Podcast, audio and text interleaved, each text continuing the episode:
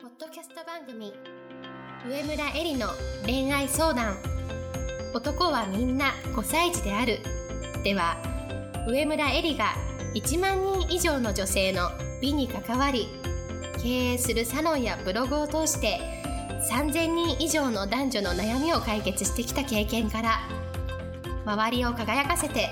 自分の輝き自己実現していくためのメソッドをお伝えしていきます。それでは今回の番組をお楽しみください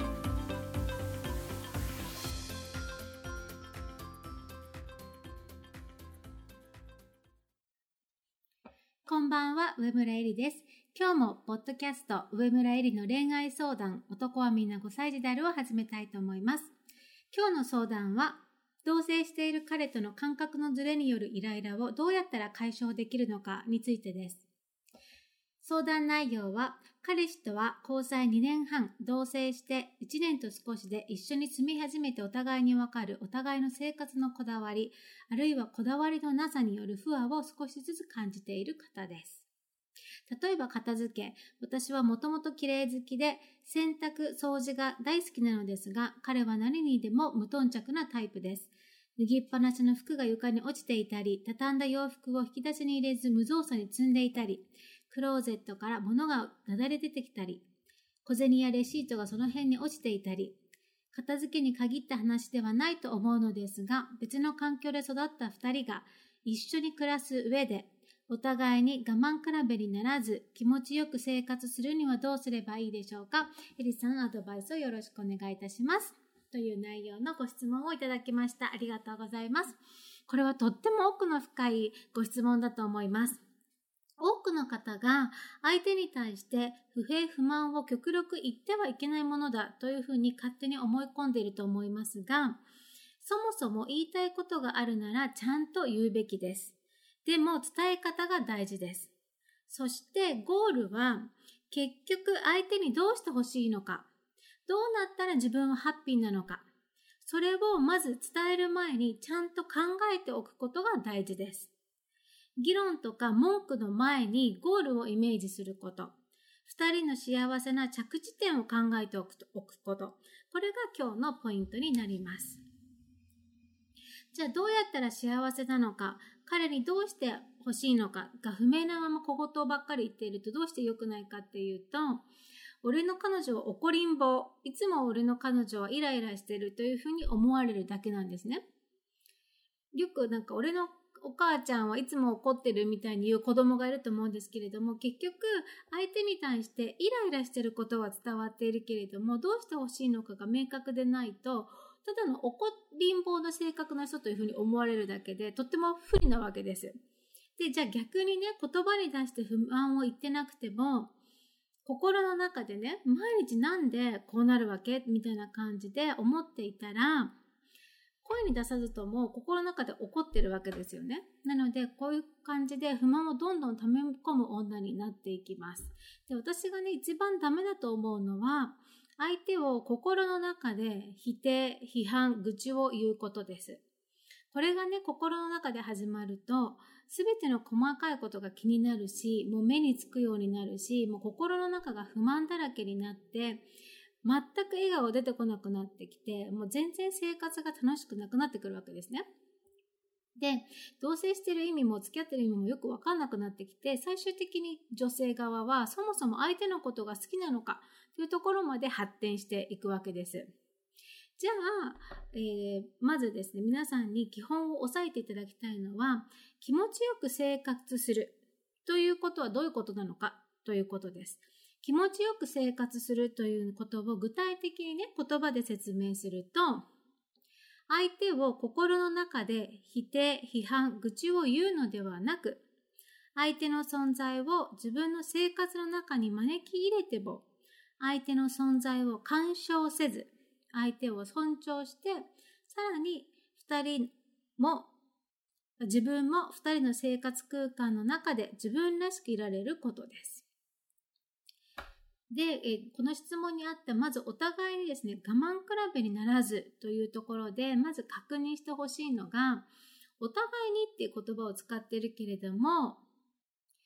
まずですね、彼はこの質問者さんに対して我慢しているところがあるのかっていうのを聞いてみたことはありますか？なんですね。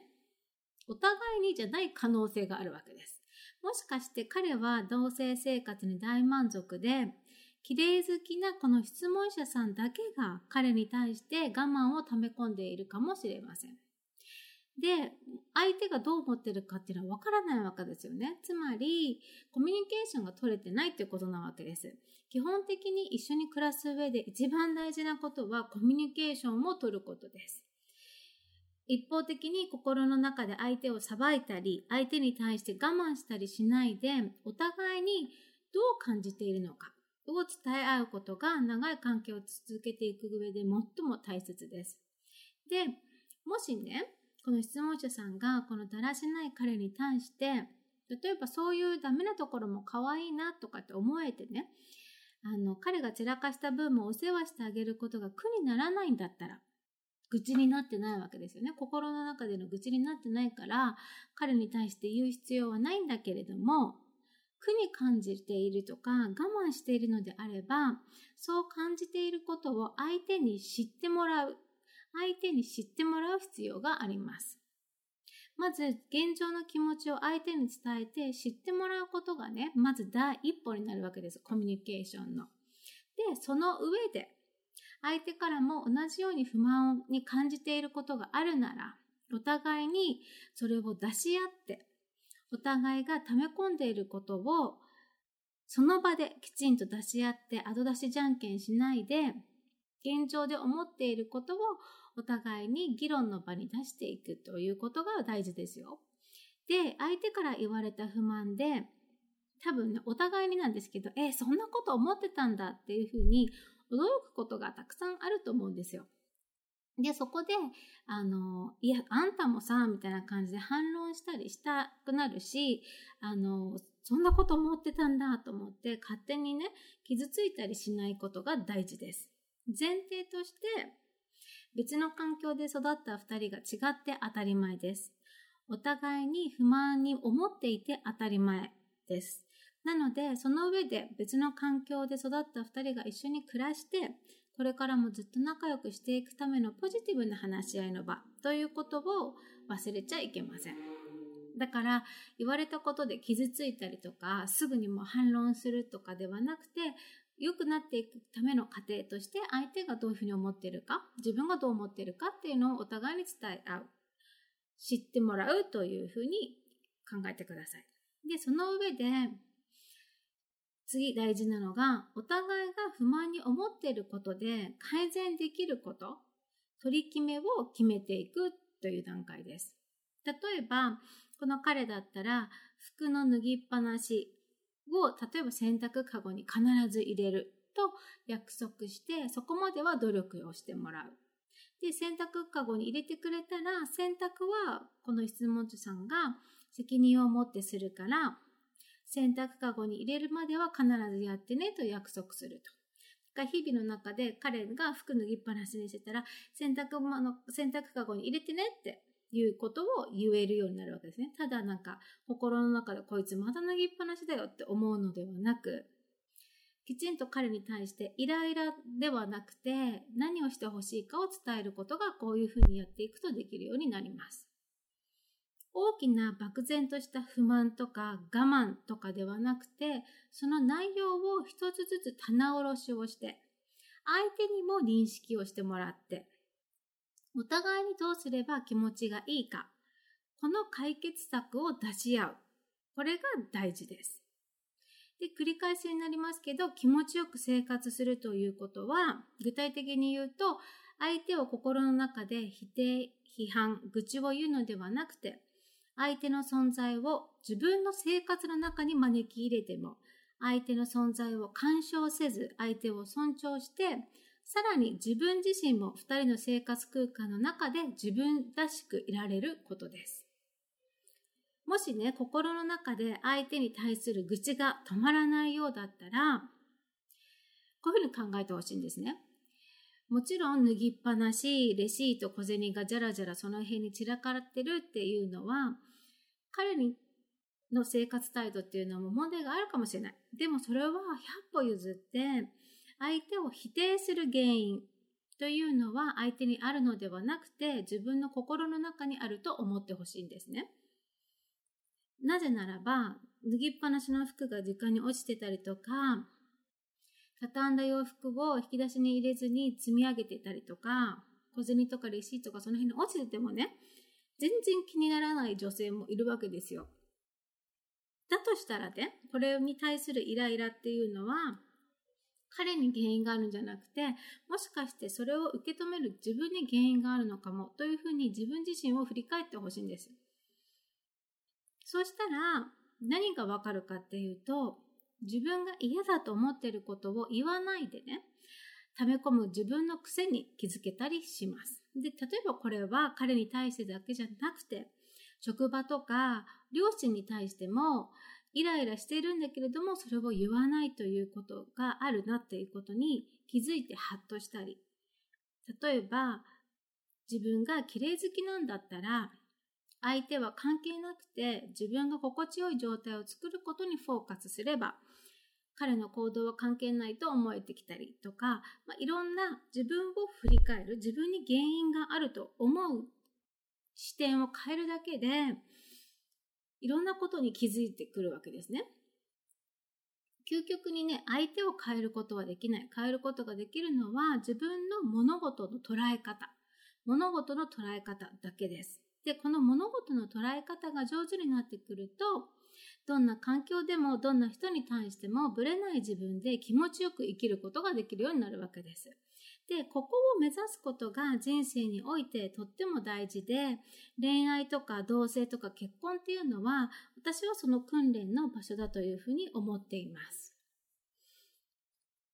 で、もう一つね、あの、愚痴とか悪口とか、まあ、不平不満っていうのを言っていると、相手の元気っていうのがどんどんなくなっていくわけですね。で、5歳児論でいつも言っているのは、魂がほわほわの状態に相手を置いてあげるっていうことが何よりも大事で、そうすることが男性の本来持っている力を発揮することになるというふうにお伝えしているわけです。だから、5歳児論を発揮するためにも、この不平不満口とか文句を言ってるだけ？っていうのは、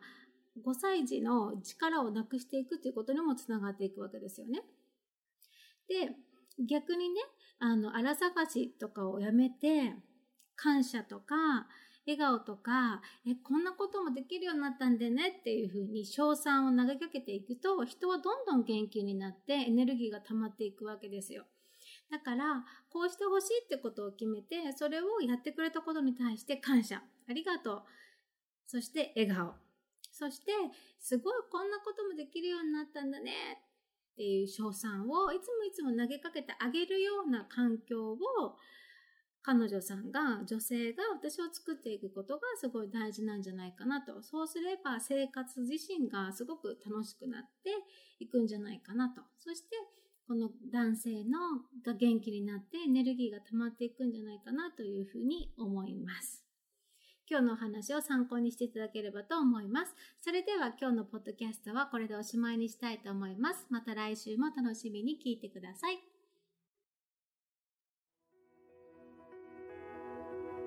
本日の番組はいかがでしたか？番組では上村えりに聞いてみたいことを募集しています。ご質問は web 検索で上村えりスペースウェブサイトと検索ブログ内の問い合わせからご質問くださいまたこのオフィシャルウェブサイトでは無料メルマガやブログを配信中です次回も楽しみにお待ちください。